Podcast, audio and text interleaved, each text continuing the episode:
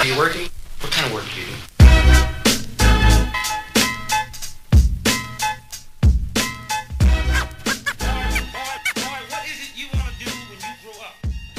do? Welcome to episode three of the Bro Code. On today's show, we have our first guest, Spencer Jennings. Awesome interview. We talked thoroughly about all phases of his basketball career, including his playing days at Wake Forest, tryouts for the D League, and now playing professional three-on-three basketball in Japan.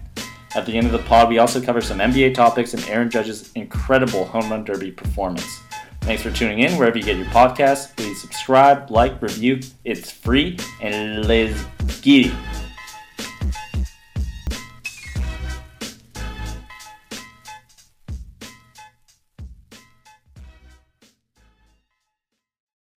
Yo, we now welcome our first guest of the podcast, Spencer Jennings. How we doing? Hey guys, uh, feel honored to be the first guest on the Bro Code. Um, couple lifelong friends we got uh, running this thing, so I'm ready to get started and talk some sports, man. All right, let's go. Definitely. Um, for guys that don't know, we grew up with Spencer in Hong Kong. He went to HKS with us. He left, I think it was in seventh or eighth grade. Um, and then it's funny, we haven't, we kind of kept in touch, but, um, you know, since then, he moved to the States, played basketball there in high school, played, played basketball in college, and we've kind of kept in touch, but at the same time, you know, we haven't seen each other in forever. Um, and it's funny, I just got married in April this year, and he was able to come out to that so that was it was great for both of us to you know see him again after that long time. Um, and now he's back on the show, so it's awesome. Uh, you want to go ahead and tell the listeners a little bit about yourself first? Uh, yeah, sure. So, um, I guess, yeah, like I said, I had a unique childhood growing up uh, in Hong Kong, but I'm from uh, Midland, Michigan.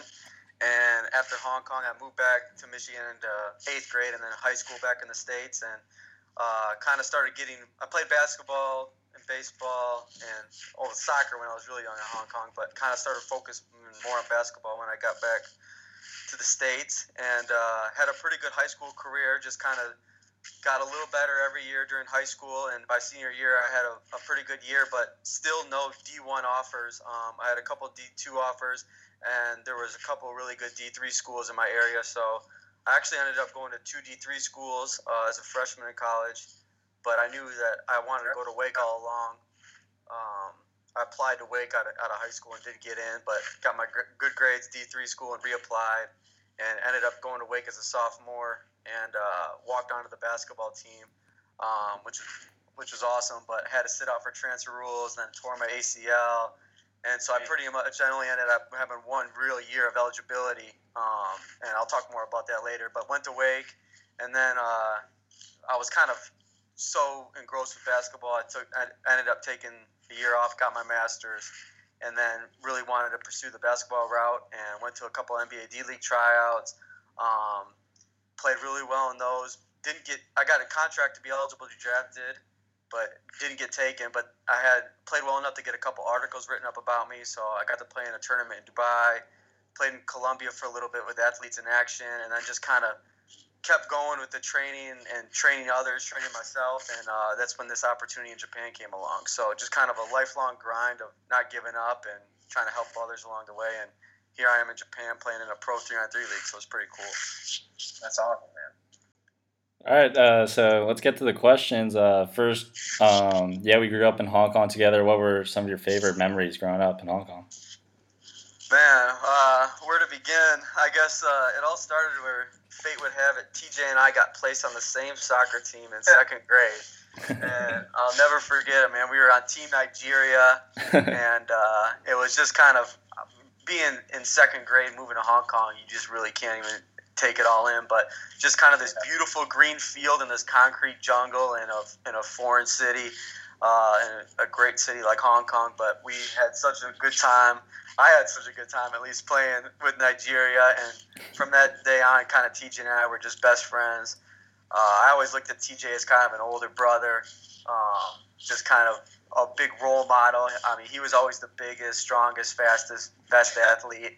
And he was a year older than me, so um, for some reason he always let me push him around. I don't know why, but uh, uh, he, that's that's kind of the loving kind of guy TJ is. is even though he kind of could have can be swearing to kick my ass, but uh, he, he, he was just such a good guy that we, we got along. And I remember playing, uh, what up, maybe on like the little Nerf hoop or the or when I was having sleepovers at TJ, Yeah, playing yeah. with Ben and TJ at Manhattan, and uh, going out. Kind of, you think you're going out, but you're kind of just running around the apartment complexes at night. But I'll never forget that, man.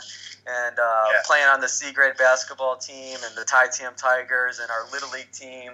Uh, TJ on the mound. I think I was playing some shortstop. Uh, so Hong Kong, I, I try to explain to people how magical of a childhood it was. Uh, I, I really, when I do kind of reflect on it, it kind of feels like a fairy tale almost with the, how awesome it is. You got the sea and the mountains and the, and the, the whole beautiful city, and the city's just kind of electric. So I always tell people, you know, Tokyo's great, but um, I've never really experienced a city quite like Hong Kong. So I was very fortunate to grow up there, and I hope uh, I can get over there this summer and visit.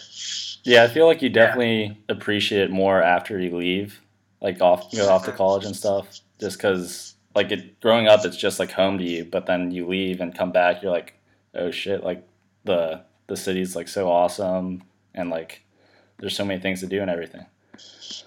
Exactly right. Uh, when I going from Hong Kong to Midland, Michigan was quite uh, a wake up call for me, and Yeah, yeah, and when it was eight eight inches of snow for about eight months in Michigan, I, I, I definitely missed Hong Kong a lot more. yeah, I mean, pictures and memories or and stories, you know, don't really do it justice either. Like you have to, yeah, you kind of have to be there um, to fully understand, you know, how great of a place it is. And I mean, just the, and the cherry on top too is, I think it's you know, you know, the only only city or maybe one of the few cities in in China where you don't even need, need to know the language to live there. yeah. It's true. yeah. It used to be a British colony until 1997, so everything is, you know, bilingual and you can get around just fine. So.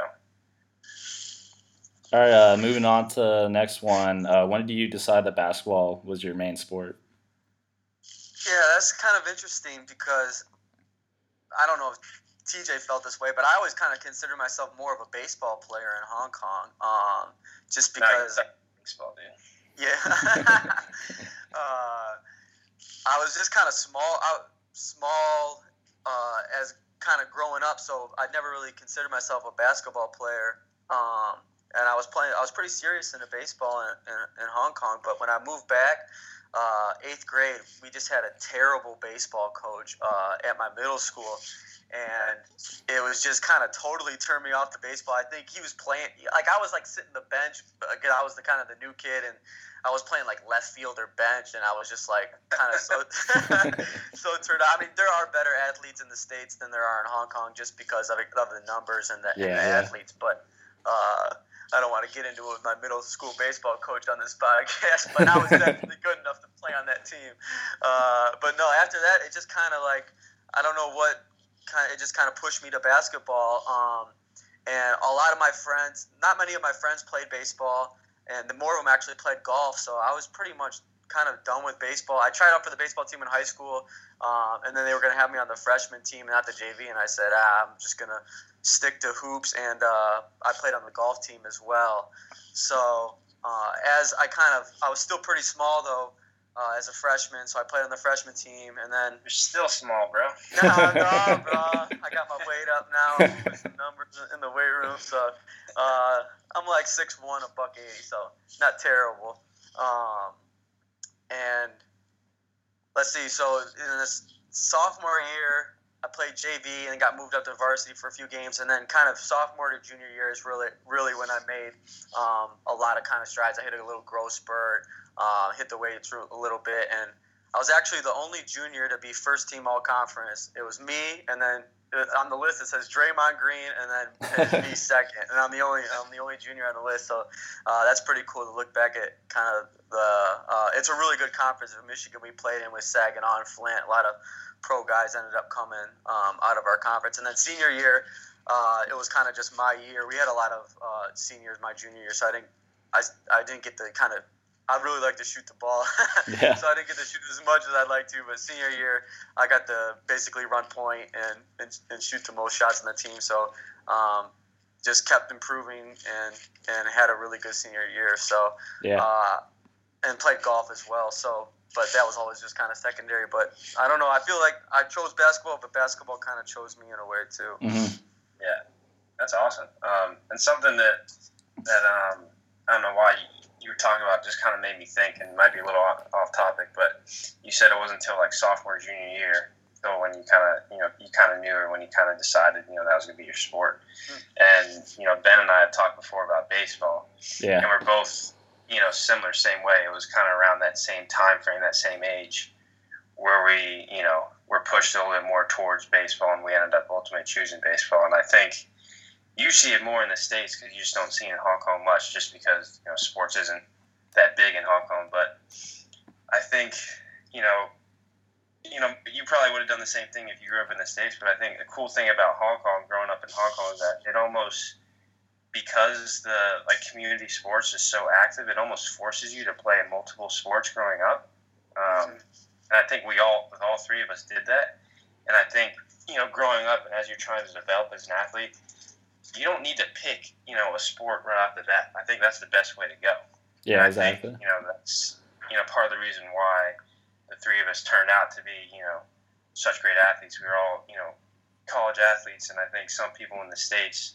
I know it's tough with certain sports like tennis and golf, but nowadays, I mean, I see kids get. Um, you know, they try to specialize in golf or tennis, you know, at such a young age, and that's all they do. Mhm. Um, yeah, that's just such such a grind on the athlete, especially at such a young age. I mean, you're seeing these, you know, middle school baseball kids, you know, getting Tommy John on purpose. Um, like they're on the but on purpose just because they know if they get the surgery, you know, they're going to come back throwing faster. And I think how we did it, um, you know, it just gives such a better result for the athlete, um, not just you know during for the sport, but also you know socially too. Yeah, for sure. Yeah. Especially a sport like baseball, like there's so much failure involved. So if you start that early and that's all you're doing, then that's just so bad for your self-esteem growing up. Yeah, exactly.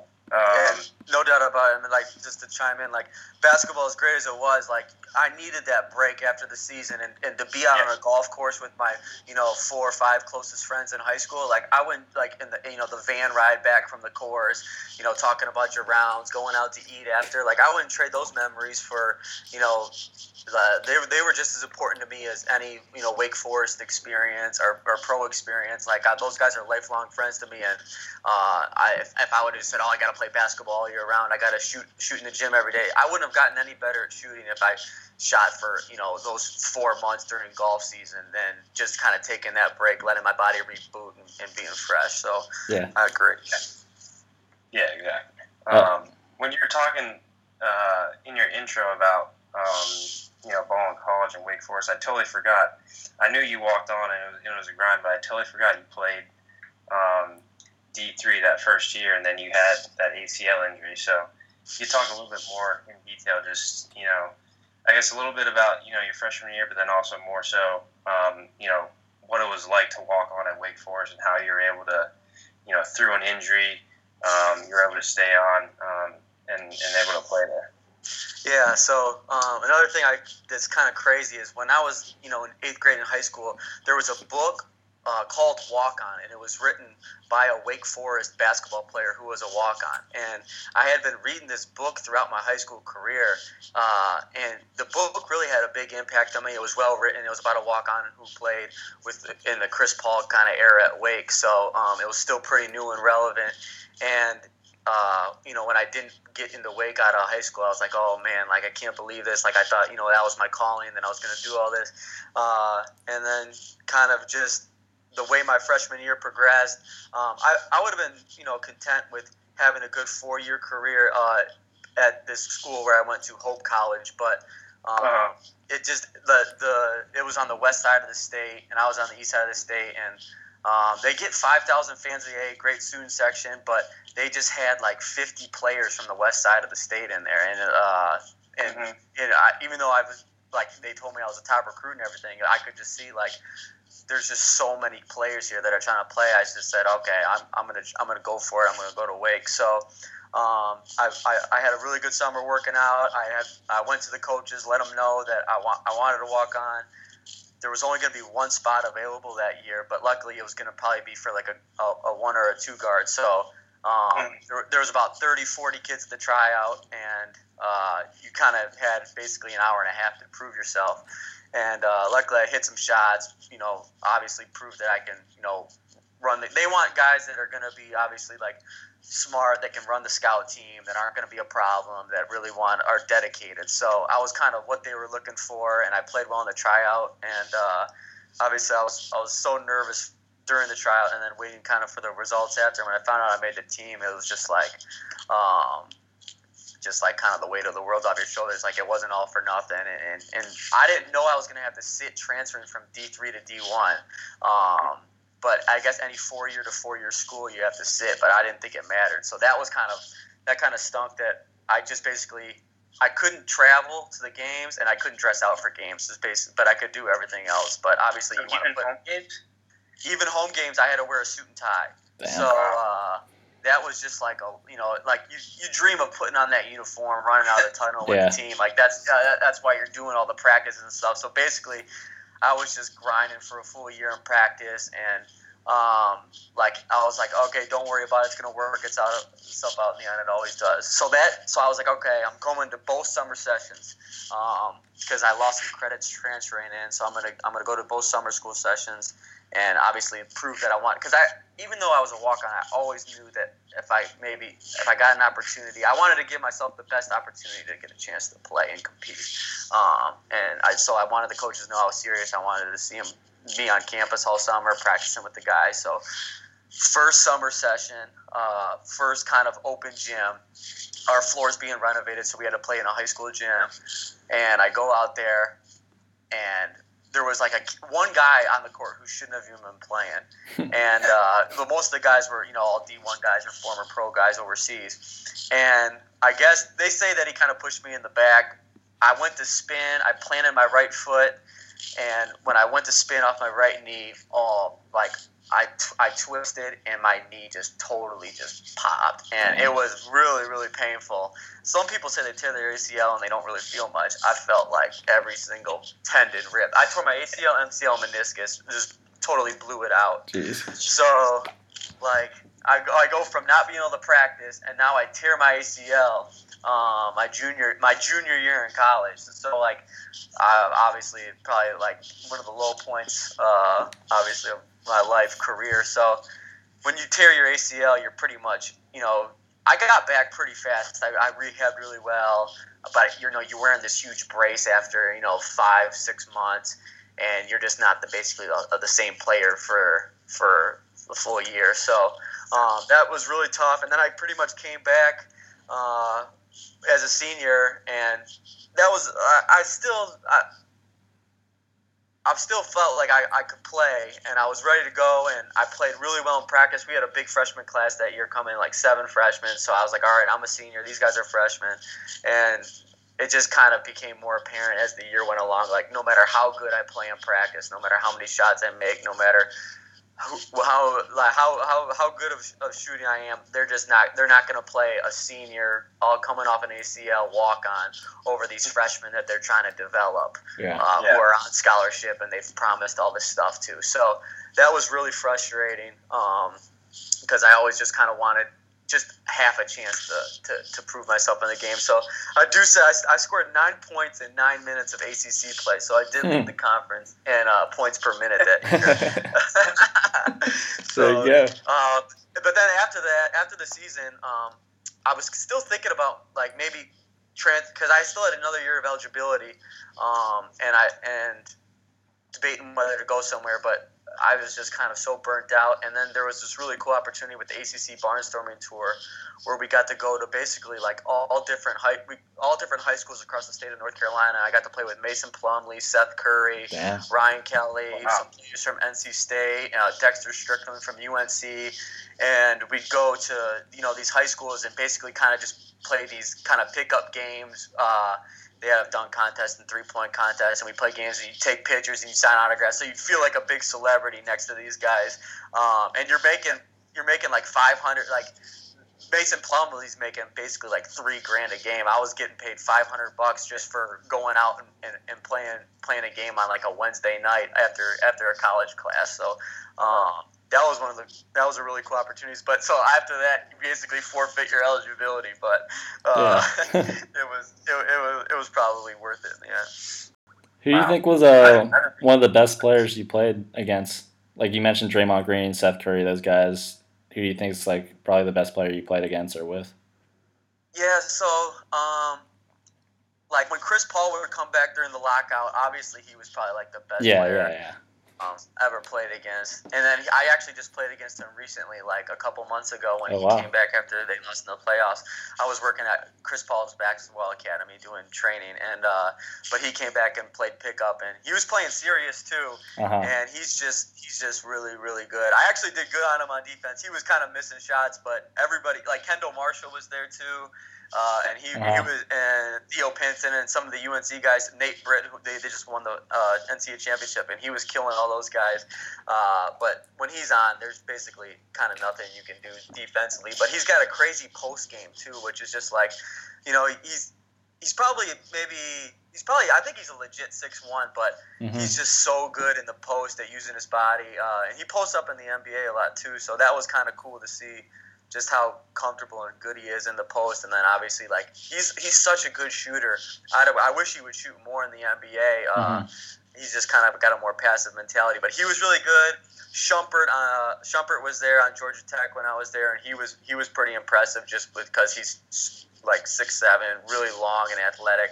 And then Uh-huh. the guy who probably was the best player uh, that when I was there that I saw uh, was Reggie Jackson. Mm. Um, he was he, he went to Boston College and he would just kill us every game. Yeah. Uh, he, and, but he's like I think he has like a seven foot wingspan. Jeez. Um, but I, I, I he, he was really good on the Thunder, and you're like, okay, here comes a shot in Detroit, and Yeah. Detroit's just a, a terrible organization to yeah. play in right now. So uh, maybe he'll go somewhere and, and, and do better. But he was he was really impressive. Yeah. yeah. That's awesome, man. I didn't even, you know, realize, you know, all that stuff after, you know, Wake Forest. You went on the barnstorming tour and, um, you know, all that stuff. That, that's cool. Yeah, that's what the podcast is for, man. For sure. Yeah, So, um, how else has your career progressed since Wake Forest? Yeah, so there was definitely like a thousand times I probably should have given up um, the hoop career, but I always just kind of had like a little crumb that I could kind of hang on to for a little bit to kind of keep me going. And the first thing was um, I went to Santa Cruz Warriors D League tryout, and uh, that was the first. Like I really hadn't even been playing that much ball after college. Um, I had kind of been thinking about what I wanted to do, and I said, "All right, I'm going to give the basketball one more shot." And so I kind of went out to Santa Cruz um, just to an, an open an open tryout, and uh, there was like 200 people in the gym. Obviously, everybody. This was this was like 2014 and uh, or 2015, and I went out there and, and I played played really well during the opening games, and they they ended up cutting it cutting it down to 20 guys, and they were like, all right, we're, we're going to name the guys that are going to stay. And, and I was the first name called uh, out of everyone in the gym. I don't know if it was in order or not, but it felt good. It, like, all Yeah. right, here we go. So, um, and then we played with basically a couple pickup games with the best guys in the gym. And uh, it kind of showed that I really hadn't been playing that much because I got, I, it was like first time in my career that I ever, I'm, I'm in really good shape, always kind of cardiovascularly on the court, but I was really uh, kind of winded at the end of that during actually during the final games too. So I was like, you know, I didn't do enough to kind of. I knew I probably wasn't going to get called back being just a six foot white guy and not really uh, killing it in the last couple games. But it gave me kind of enough to say like, okay, like you know, see what you got, see what you can do, keep it going. Um, and so then the next year I went to basically the national tryout in New York, and I just probably played the best I, I could play there. And then the Celtics, uh, they wanted me to come work out in, in their kind of individual one, and I played so well there. And I actually, there was a reporter in the gym who uh, saw kind of me playing and, and, and did a write up on me in a video interview. So in the in the in the Boston like Mass Live uh, section, so that kind of gave me a little more confidence. And I went to the Sioux Falls tryout in uh, South Dakota. They're with the Heat, and that one went okay. But uh, I, I did get taken, but I was able to parlay that into playing for a tournament in Dubai where I went out uh, with the CBA, which is a semi-pro league in the states. So we went over there as the American team and played against kind of Egypt, Qatar, uh, the UAE team. Uh, there's a team from the Philippines, so it was kind of that. That kind of kept me going. Uh, the, and then I went to play uh, with Athletes in Action in Colombia, where we played with pro teams, and that was just an awesome experience to play with guys who um, kind of had the same faith as you and are good, solid Christian guys, and and, and still talk to a lot of those guys to this day, and play for a really good coach there. So, kind of as this progressed, I was just kind of getting better and better. I felt like, and I was felt like I was getting closer and closer. Um, and then kind of this three on three opportunity kind of came out of nowhere. I, I found out about it on Instagram last year, just looking at a picture, and then I contacted the league. I tried to get in at midseason last year because um, they had like a midseason draft, and I was talking to one of the teams, and it was funny. The team that I was talking to, they're in my conference this year, and they ended up not taking me. And uh, and so this year, uh, the, the the kind of the owner or GM of our team was was asking me about how they were wanting me, or how I was I was talking to them last year, and they said they didn't want me, and now this year they said, "Oh, we want Spencer now." After seeing me play over here, so that was kind of some rejuvenation. After they basically told me, "Oh, no, we're not going to take you last year," and now this year, after playing a couple games here, they're like, "Oh man, we, we, we want Spencer. We should have taken him." So that was pretty fun. Yeah. Yeah. Yeah. So, uh, um, what's your uh, regular like routine or schedule now in Japan? Uh, like how often do you practice and lift, stuff like that? Yeah, so it's kind of interesting. When I first got here, the team I'm playing with is in Okinawa, which is kind of an island off the mainland of Japan. So all our players on the team live in Okinawa and, and, and kind of work regular jobs and, and, and practice in Okinawa. Uh, and I went there for three weeks for training camp and kind of just practice with them. Uh, the, they work on two of the guys work on the military base there, so I was lifting at the military base and working out um, and just kind of enjoying. Okinawa is it's kind of like almost Hawaii of Japan. It's, it's really nice, uh, and if you want to, there's a lot of Americans with the with the with the, with the strong military presence. So um, they all live in Okinawa. So I like don't have a team to practice with during the week, but um, luckily I kind of was talking to the people at Tokyo American Club. Um, and I've been helping. They have kind of younger kids during these summer camps or kind of summer training sessions. So about twice a week I'll go help out with the kids at Tokyo American Club, help them with basketball training. I, I really I really like doing that. Like at Chris Paul's Basketball Academy, I just find a lot of fulfillment out of helping kids get better and improve their basketball skills. And then outside of that, I'm, I'm, I'm i get up. Uh, if, if it's not one of those days, I'll, I'll get up, shoot in the morning, uh, do my weights, come back, uh, I like cooking. Uh, i got a good grocery store I go to, whip up some some healthy food, and then uh, maybe some days take a nap. Some days I'll just kind of chill out, and then I'll go back and and, and, shoot some more and stretch it at uh, kind of mid afternoon, and then my day, and then I'll eat some dinner. So my day is kind of over at six thirty seven, eat some dinner, and, and get ready to do it again. So I do I do credit a lot of my development and my kind of success or kind of improvement to a good solid routine and the discipline to um, kind of do the same thing over and over again, even if it is monotonous. Mm-hmm. Mm-hmm. All right, awesome, man. So I guess lastly, um, something cool to leave the listeners with um, for anyone you know kind of in a similar boat you're in as a either you know as a walk on or someone thinking about you know walking on or someone you know kind of struggling with um, you know, the sport they're playing right now, not sure if they want to keep going or not. Is there any advice you can give them as far as, you know, how you're able to, you know, um, you know, stay on this same path and stay strong and stay disciplined um, and able to follow through? Yeah, for sure. So, any kids out there, you know, young athletes that are looking to like find a way, walk onto a team, um, I'd say first of all, definitely go for it. I mean, and I think it's important in life to have goals, uh, have dreams, go after what you want in life. Uh, the first thing I'd say is, you know, reach out, let the coaches know um, that you're interested, whether that be first by email, but definitely when you get on campus. Uh, go to the coach's office, introduce yourself, give them a firm handshake, look them in the eye, tell them you know that you're interested in playing, what you can do, what basically any way that you can kind of get your foot in the door and they can know, put a face to a name. uh, and know that you're interested so that come tryout day, walk on day, they know who you are, they know you're committed, you've taken the time to come in, come in and meet them. Um, I think that's really important. And then as far as it, it, being a walk on, you know, every it, it, it's sweet to be on the team. It's sweet to say, oh yeah, I played Wake Forest basketball and everything like that. But as far as like everything behind the curtain, it's it's a grind and it's a struggle. And a lot of times you feel like you know you're underappreciated. Uh, a lot of times, you know, like there were some practices, you know, when I first got started, where you're just holding the pad for two hours and you don't get, mm-hmm. get to, you don't even get to shoot the ball. Uh, and then, you know, I was able to kind of earn more respect from my teammates, and then they realized I could play. It, it got better, and, and you developed a rapport with guys in the locker room and going out with them. But for a while, you know, they they just kind of a lot of the coaches look at you as we can replace this guy really easily in a second. So you kind of got to be, you know, not walking on eggshells, but you got to be careful the whole time because they do look at you as well. There's a there's a hundred guys that want this guy's position, and if he acts up, does anything wrong, uh, we can get him out of there. But you know, as you as you progress and as you get on the team, uh, you, you develop relationships, and obviously that improves. But um, a lot of it, it, it, is a hard journey. But I would, you know, in the end, it's definitely it's definitely worth it. It's definitely worth it to, to take the time.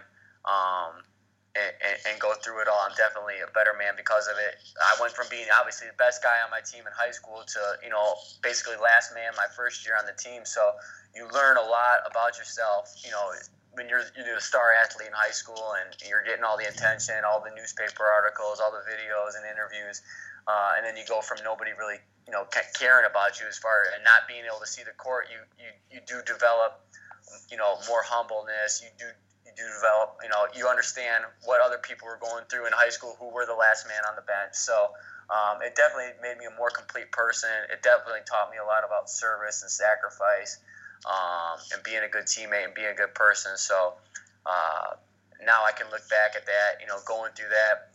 It gives me confidence, you know, in my current day to know, okay, I made it through that. Now, you know, this is this is easy now where I'm getting to play, you know, pro three on three ball. Um, I'm getting, you know, good shots and good looks. It, it that that going through that struggle as a walk on, uh, you know, kind of gave me more confidence in my career. Um, now that things are going, you know, better than they were in the past. So, yeah, for sure. And I think just kind of like what you said, you know, if you're so worried about, you know, the outcome and you know if you're going to make the team and all that stuff, you know, then you're you're already lost the battle. I think, like you said, you know, just falling in love with the process, um, you know, falling in love with that daily grind is going to get you through those tough times. And I think one of the when I was playing indie ball, which you know people make fun of saying it's semi-pro, but it's really pro. We're just not affiliated with you know any minor league teams. But one of the best advice someone gave me was, you know, at the end of the day, just control what you can control, and everything's going to work out. Because um, you you know start worrying about you know other people. You worry about the coaches, you know, not playing you and all that stuff. I mean, you know that that's that stuff's not going to help anyway. So if you just take care of your business, control you can control. Um, you know, like you said, everything's going to work out. So yeah, no doubt about it. We definitely live in a society today where it's so easy to get lured into comparing yourself to others, whether it's Snapchat, Instagram, Facebook. You know, everybody's lives look so lavish and fun and, and awesome all the time because you're just posting the best stuff and what people want to see and, uh, you know, video editing and Photoshop and whatever the case may be. You just can't get caught up in all that. Like, you got to be the best version of yourself.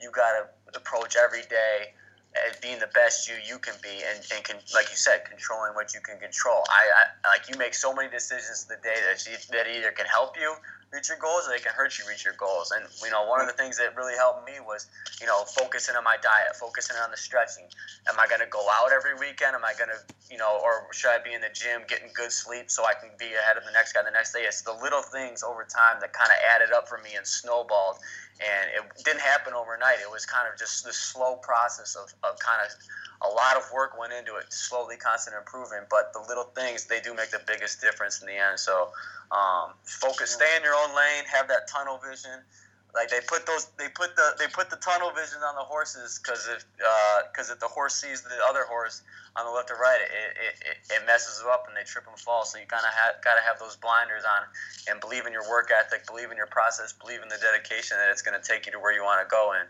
uh, it, it, it, it, worked for me, and and and it, it, it like I said, hard work's undefeated, and, and I really believe in that. Yeah, for sure. Yeah, definitely.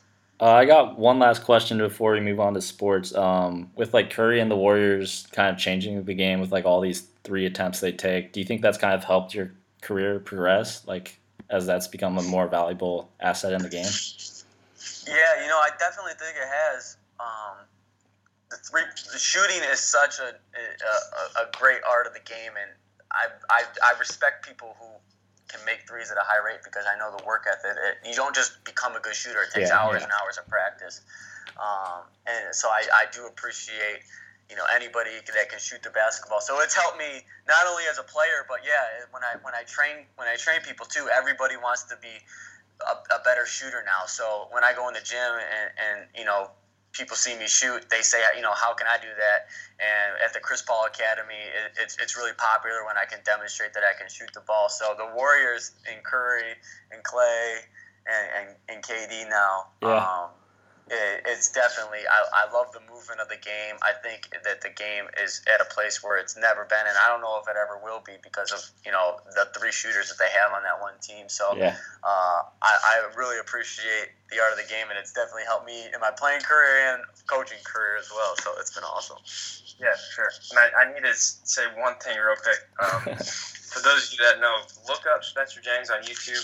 I think was it 40, you made 47 out of 53s or, or how, what was that? That, that's yeah, 47 out of 53s uh, from the. And that was that was when I was a senior in high school. Yeah. Yeah, He has another one like 19 threes in a minute, I think, which was pretty 19 impressive threes as well. from from the NBA three point line in a minute Yeah. is the other one. Yeah. Is that a record? So that I think that's the unofficial uh, world record. Yeah. I saw a guy on, uh, make 18 and and I made 19. So you have to go basically 19 for 19. You can't miss. Yeah. Um, and then you really got to in You gotta, order. have a, you gotta have a good rebounder too. Shout out to my dad, uh, Big Pete Jennings, who, who who's who's definitely had a big part in uh, my basketball career from all those rebounds he's, he's Yeah.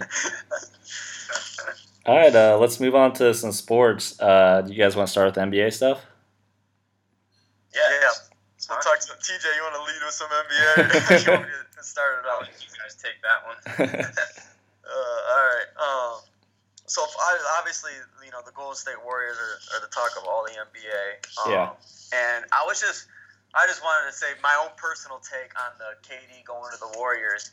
Um, so much of basketball, and if you've played basketball in five on five, you know, or three on three, or whatever, and whatever aspect, uh, so much of basketball is teamwork and having fun and, and, and having a good vibe with your teammates. There's nothing better than playing good five on five basketball with a good team, and there's nothing worse than playing basketball with four guys that you don't like to be on the court with. yeah. Uh-uh. And so I just thought so much of KD got, you know, the people that that you know hate on KD going to the Warriors.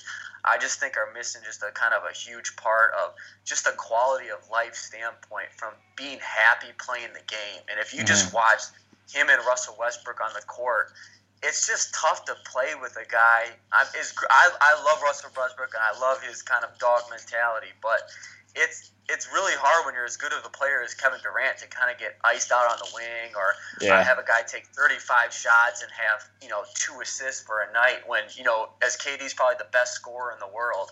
Mhm. Um, and you know you got this beautiful team that, that, that they're, they're moving the ball, they're having fun, and I don't think Kevin Durant and Russell Westbrook were great friends off the court either. I think he's a pretty kind of alpha dog, kind of tough guy to get along with, you know, on and off the court. So, um, you know, KD's in the prime of his career. He sees an opportunity where he can go have a ton of fun, play in the Bay Area, um, win championships. It's it's I would I would be really if people say that they wouldn't do what he do, I'd say you know try Yeah. to walk a mile in his shoes. Yeah, yeah. Yeah. It, it just sucked for me personally because I was like a huge OKC fan, but like yeah. I understand the decision though. But um, more blame I think has to go to the coaching area than Westbrook. Like Westbrook definitely hindered KD's game a little bit, but the coaching staff, like their offensive system, if you looked over the years, just sucked. They, it was just those two players and nothing else. No ball movement, no real plays or anything. So I think that was a big cause of the decision as well. yeah, they made terrible signings. Uh, like Kyle Singler, they had Kendrick Yeah, Perkins yeah. on the team. Uh, Dion Waiters for a while. I mean, Dion Waiters is kind of doing his thing now, but that he's not a good fit there. It's just like, yeah, from they traded Harden, which obviously was a terrible Yeah, trade yeah. back in the day. Uh, so yeah, definitely management and yeah, at least you got to find a way to kind of I, I get those guys working more together. But Yeah, uh, yeah, obviously, obviously, I think KD made the right move. yeah, for yeah, sure. And I think, like you said, you know, people are kidding themselves if they say, you know, yeah, they wouldn't do that. Um, and the thing that impresses me the most about Golden State is they have so many people, like you said about team chemistry, um, but they have so many people on that team who, you know, work without the ball. Um, you know, you watch Klay, you watch KD. It's not just, you know, ISO one on one. Um, you know, holding the ball for 20 seconds and then they drive and shoot or kick out. Um, everyone on their team works without the ball, and they have such good team chemistry. And it's funny now that you know uh, this this the Golden State Warriors have become like a power team. There's other teams around them that are trying to do the same thing, but you know you can't just get you know a bunch of good shooters and then try and emulate what Golden State has done because that's not going to happen. You just you need to have all the right parts, all the moving pieces, and I think when they added KD, um, you know they just they just kind of kept on going. So Um, and I will say, I, I, I think, okay, I think we can all agree Steph Curry, best shooter of all time. yeah, yeah, And then you have Klay Thompson, who personally, just by watching, I think Klay Thompson is a better catch and shoot. I think Klay Thompson is the best catch and shoot player of all time. yeah, you can make a good Uh, argument about that too. And so then Kevin Durant, I think in the league today, I think he's the third best shooter in the league as far as not like okay, maybe JJ Redick or somebody would make more like just like stand in the gym, but as far as like scoring and shooting and Kevin Durant, what 50, 40, 90 probably guy, Yeah, yeah, uh, and he's six eleven. So as far as like total scoring shooting, I think he's probably the probably with him, Klay, and Steph, you probably have the best three shooters in the NBA all on one team. yeah, Uh, and then that's why I predicted. I, I thought I before the series I said Golden State was going to sweep the Cavs, uh and huh, uh, they almost did. The, the Yeah. Cavs needed to make what an NBA record in threes to, to win a game. yeah, Uh, but then, kind of just going back, I don't. Uh, we don't need to be talking about the finals that ended a couple months ago. But just the, the fact that the Cavs were like refused to slow the game down was just like Yeah, beyond me. It's like you have Kevin Love, Tristan Thompson, and then LeBron. Like, just let LeBron play bully ball and get Draymond Green, you know, three or four fouls, get Yeah. Iguodala into foul trouble. Just like literally slow the game down and just have him try to foul out most of those guys. Tristan Thompson, you just have him bang in the post. Kevin Love have him bang. Like you do not want to get in a running match with the best scoring team of all time. And they were like, even LeBron and Ty Lue, like, oh, we're gonna we're gonna play fast with them. It's just like, yeah. That's weird how they were so stubborn with that. yeah, Like- I couldn't believe it. They they, were saying in press conferences like, "Yo, we're, we're a running team or whatever." But if you look at like their regular season stats, like they were 17th in pace or whatever. So like that just wasn't their game. So it, it was really weird for me. Yeah. So, but now, yeah, well, now obviously all eyes are looking at next season. Yeah. Um, so Ben, do you uh, do you like Boston to contend with Cleveland now with the recent Gordon Hay- Hayward acquisition? I mean, I think they're still a step away, but the thing I like about all their moves is that they're set to compete in like 2018 and like 2022. They just have so much young talent, and right now with like IT and Hayward, they're ready to compete like right away. Like I definitely wouldn't take them over the Cavs, but I think it goes like six or seven games. I think I think they're definitely closer. I would have, if I was them, I would have traded. Uh, I would have. Tra- I would have take. I would have taken Fultz, and I would have traded Isaiah Thomas for Yeah, that's one that's fair. piece, and then you gotten Gordon Hayward as well. Mhm. Um, so then you have, you know, I mean, because Fultz, he's a big, strong guard, and he can Uh-huh. match up with guys. Isaiah Thomas, as great as he is, kind of scoring, it's just he's so limited with his size. Uh, I Yeah. thought that would, I, thought, I think, but I think just because of the year he had and kind of, you know, how he kind of embodies kind of the Boston cities with his Yeah, grit, yeah. and you know, I think that they kind of felt like they almost owed him to keep him. Which is, Yeah, yeah. It, but it's tough though because they're gonna have to give him a max contract next year, and that's gonna be tough giving someone that little of size who's such a liability on defense such a big contract. Yeah, I wonder if they. I wonder if they will if they get dusted by uh, the Cavs again, though. We'll yeah, see. yeah, we'll see. Um, How about Lonzo Ball? What's your thoughts on him so far? You know, I, I watched the full summer league game of him today, uh, Uh-huh. and they're on to the semifinals. Yeah, I gotta say, at first I wasn't a big Lonzo guy, yeah, but watching him in summer league, first I love his poise with the media and his interviews. I mean, uh huh, I'm sure he's taken a ton of classes and courses and, and, and practice with, with media, and he's and I'm, you know he's gotten kind of used to it now with how many how many media requests he's done. But I love his poise. I love his demeanor. He seems super humble. He seems like a you know a, a good guy, and then I love the way he plays on the court. I mean, the, the passes he makes, the look at. I would love to play with. I would love to play with him. yeah, Uh, as far as the shot goes, I think I just saw he's shooting 19% right now from three in summer yeah, league. yeah, Um, and his shot shot mechanics are just like what? yeah, like, yeah, like like how like in high school, dude. how like how how does somebody like whose dad is that crazy and stuff like let let let your son like throw it up like that? yeah. So uh, I think he's a better shooter than he's showing right now Mhm. but the guy he's he, he's really impressed me. So I think I, I texted my friend this today. I said I think Lonzo's going to be special, and I don't I don't Mhm. throw that word out. I don't throw that word out um, just to anyone. I said Yeah. Steph Curry was going to be special back in the day, and I'm, I'm going to hit Lonzo with the with the special tag as well. Ooh. So I don't know if he'll win Rookie of the Year. Uh huh. Uh, with you know Ben Simmons being in the contest, Yeah. uh, and you know Dennis Smith is Mhm. another guy who's going to be putting up probably a lot of numbers in Dallas. Yeah. Um, and then Fultz, uh, you know Fultz and, and Simmons probably going to split some votes. But I think yeah, uh, Lonzo. Uh, I think he could win Rookie of the Year depending on how they use him. I I don't like Brandon Ingram uh, Mhm. on their squad. I'm selling Brandon Ingram. I'm buying Lonzo what about you? You like Lonzo? Yeah, I like him. But um, well, first of all, with the press conferences, it just amazes me like how calm he is compared to like his dad saying all this crazy stuff, and like his kid's how completely different. 20 years old to have that kind of like demeanor and poise. I mean, that's, Yeah, that's pretty yeah, impressive. yeah. they But don't teach you uh, that in college. yeah, but what's impressed me the most is just the adjustments he's made. Like that first summer league game was awful. There's no defending him, and now he's putting up crazy numbers. He has two triple doubles. He had a 36, 11, and 8 game as well. Um, and that's without shooting the ball well, which he's shown he's capable of in college. So, um, very impressive. Because like even though his shot's all jacked up to the side, I still think it comes out like pretty well. He gets Yeah. his rotation. on. It's not like side spin or anything. Like Uh huh. when he gets it going, you know, he- he's got like a good kind of step back J, and he kind of cocks it to the side. It, it doesn't look like super like.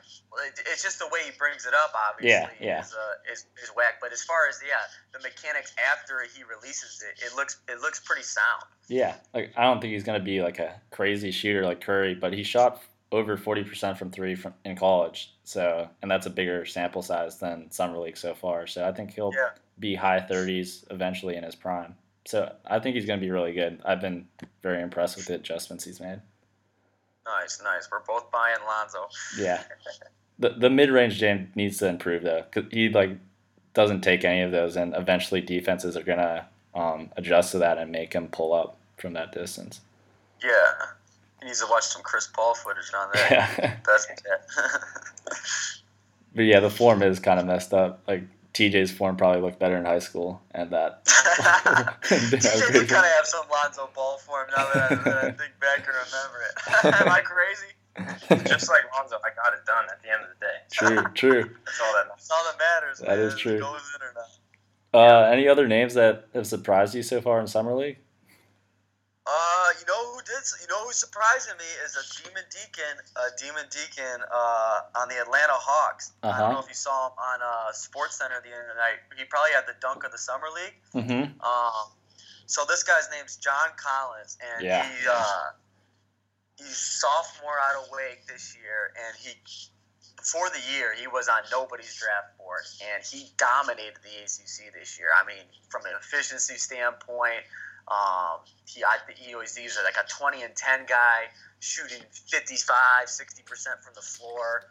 Um, I got to watch him play against Duke both at Wake and at Cameron Mm-hmm. and you know playing in Cameron is uh is not an easy place to play, and he just he, he went to uh, playing against Tatum too, Mhm. and he was he put in work against Tatum. I think he got like 26 and 12 that game, uh, and he's at the summer league, same thing. I mean, he's in, he's he's probably playing 25 minutes a game, scoring almost 20 points.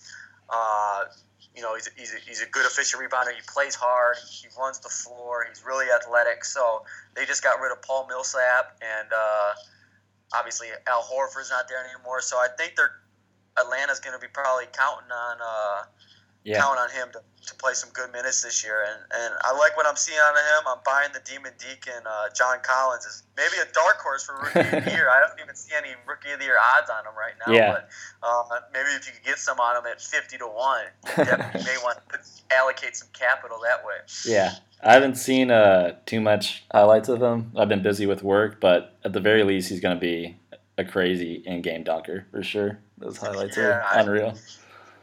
And he's a hard worker too. He's like one of those guys that he, he definitely put in the time and the strength. Wake's got a really good strength and conditioning coach, and he put in the time with them.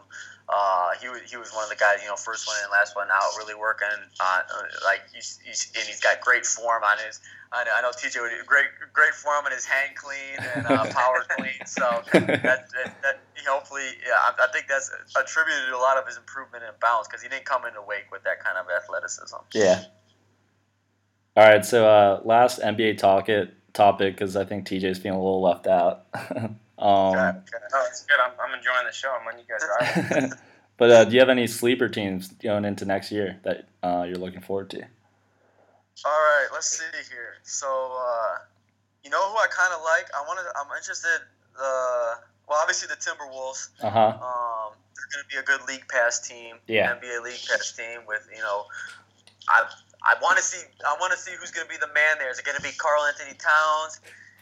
Is it going to be uh, is it going to be Jimmy Butler? Is it going to you know Wiggins needs to kind of just chill out with his Yeah, long yeah. contested pointers. Like he just needs to be a freak. He needs to run the floor hard. He needs to grind. He needs to you know be an athletic Andrew Wiggins. We don't need him you know trying to be the man. Uh huh. Um, and so they're going to be a good team to look out for. Um, I kind of like to see uh, the Nuggets with Millsap and Jokic. I- Yeah, that should be really fun. Jokic guy's crazy. Yeah, he's awesome. Joker. The Joker can play some ball, so I'll, we'll see if they can make the playoffs next year. They barely missed it uh, this Yeah. past season. Um, I'm still selling the Thunder. I do not. I'm not a Paul George guy. Really? Wow. Uh, I'm not a Paul George guy. You, you know, like what? Uh, you see what he did to his. Uh, well, first of all, he's a great talent. Don't get Yeah, me wrong, but uh-huh. he's too much of a of me first. Uh, Mhm. I'm the man. Like remember when he like he got double teamed and he passed it to C.J. Miles in the playoffs against Cleveland. Yeah, yeah. And CJ Miles, you know, took the shot, and then Mhm. he, you know, he's waving his hands around in the air on the court, like you know, selling out his teammate. And then he sold him out again in the press conference after the game. Mm-hmm. And then the next game, he sold out another teammate. I forget who it was. Do you remember that? Uh, not sure. In the second game, like like he, he like felt like he wasn't getting the ball enough or something. He called Uh-huh. out his teammates again in the press conference, and it was just like, man, like, uh, so.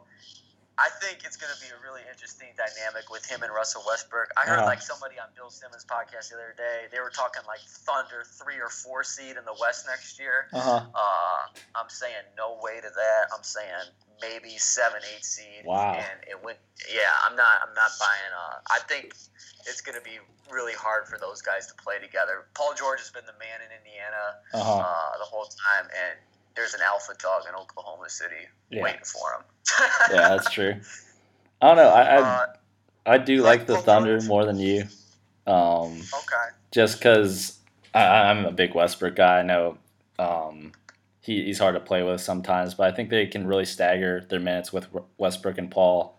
Um, I think one thing you saw against the Rockets is that Westbrook, when he was on the court, they actually outscored Houston by a little bit, but when he went off, like that's when they really struggled. Like throughout Yeah. the series, I think they got outscored like by 58 points in five games without Westbrook on the floor. Mhm. So um, with Paul George, I think they can stagger minutes and um, he can play with the bench and help them out a lot. I don't know, but I I I understand what you're saying about um, two alphas being a problem. Uh, Yeah, they it definitely you know, they need Enes Kanter and Steven Adams definitely do more than they did Yeah, last season. yeah. And that that'll come a little bit with Westbrook maybe trying to get him a little more involved. Uh-huh. Uh, the other thing I didn't like about Paul George was like he was on Woj's podcast the other day and he said uh, they were like, "Did you?" Because uh, this was actually pretty interesting. The the Pacers tried to trade Klay for Paul George. Yeah, Did you hear yeah. that? Yeah. And uh, the Warriors said no, which is pretty funny. Uh-huh. So the Warriors were the team that said no, and then Woj asked Paul George about it, Uh-huh. and Paul George was like, "That would have been something that, uh, basically, that would have been like the Chris Paul to the Lakers commissioner declined that trade." Yeah. And so he's basically saying like the commissioner would have declined it because the Warriors would have been too good. Uh-huh. But it's like they didn't like the Warriors didn't want you, bro. So they're Yeah, saying yeah. the Warriors are saying they'd be worse with you on the team. So Uh-huh. why would the commissioner block it? So he's basically got this, you know, image of himself like, oh, like I'm so good, like the Uh-huh. commissioner would block it. But the Warriors were the ones who rejected the trade. Yeah, So, that's true. All right, we'll see, Uh, man. yeah, we'll see. All right, uh, moving on. Uh, we got some Aaron Judge talk. TJ, you want to lead the way? This guy is a beast. All rise for Aaron Judge. Um, no, I'm sure you guys saw the home run derby. Um, it's funny. Uh, you know, me and the boys were watching it, and after, um, you know, Stanton, the reigning champ, got beat by Sanchez, um, everyone's like, oh, there's one upset down, and then Bour hits, you know, 22 or 23. It's like, oh, there's no way. There's going to be two two upsets. There's no way Judge is going to come back and hit, you know, 23. But here he is, in 23, you know, without a doubt, thinking it look easy. And then he just crushes the competition the rest of the way. Um, I mean, this guy's he's amazing to watch. And I think the thing that I keep on bringing up is that um, when he played um, last year for the Yankees in limited playing time towards the end of the season, you know, he hit 179 in 27 games, had 42 strikeouts, nine walks. Um, I mean, people, people forget he was he was going to get traded um, just because you know he didn't really play that well at all. But he comes out this year, comes out on fire, um, and I think I think it's it's funny after I've, I've watched him a bunch this season. He kind of reminds me of Steph Curry a little bit. How not not like not this past season Steph Curry, but when you know um, you know Steph started really making a name for himself and, and hitting all those crazy shots. Because I think Judge he's almost becoming or he can become you know the face of the MLB. Mhm. Um, he's got a great name. Um, he's huge, um, and you know in the media he's kind of like even keel. Doesn't talk too much. Doesn't talk too little. Um, and I think he's almost becoming like must see TV. How like Steph and the Warriors Mhm. you know, are and they have been. Um, where they're in town, it's almost like you got to turn the TV on or you got to get to a game just to see, you know, what Steph's going to do today. I mean, Judge is slowly becoming, you know, that guy for the MLB. Yeah, um, yeah. I think, like we've talked about, with the pitchers dominating so much lately, it's kind of nice this season to see this barrage of home runs and have Judge, you know, to be the head of that. That's pretty awesome. Um, Yeah. and then not just for the home runs. Um, you know, there's a little bit of talk of the triple crown race. Um, Mhm. You know, right now he's hitting 319, um, 66 RBIs, 30 home runs. I mean, he's he's a great player all around. Um, and I think you know it's going to be tough to sustain those three numbers throughout the course of the second half. Um, but I mean, he's right up there, and he's, he's got a Yeah. good shot. What I really love about him is uh, his focus. Like a guy that young, um, I think it'd be easy for him to be really distracted from the success and just have like fun, a lot of fun off the field. But like you've seen that with like a, a guy like Puig. But um, his focus has just been incredible. He's kind of just staying even keeled, and that's why he's been so successful. Yeah. Yeah, for me, just as kind of like a almost a not not going to say non baseball fan, but a very very casual baseball fan. Like this is exactly what the MLB needs because like I turn on that TV and I'm like, who the hell is this guy?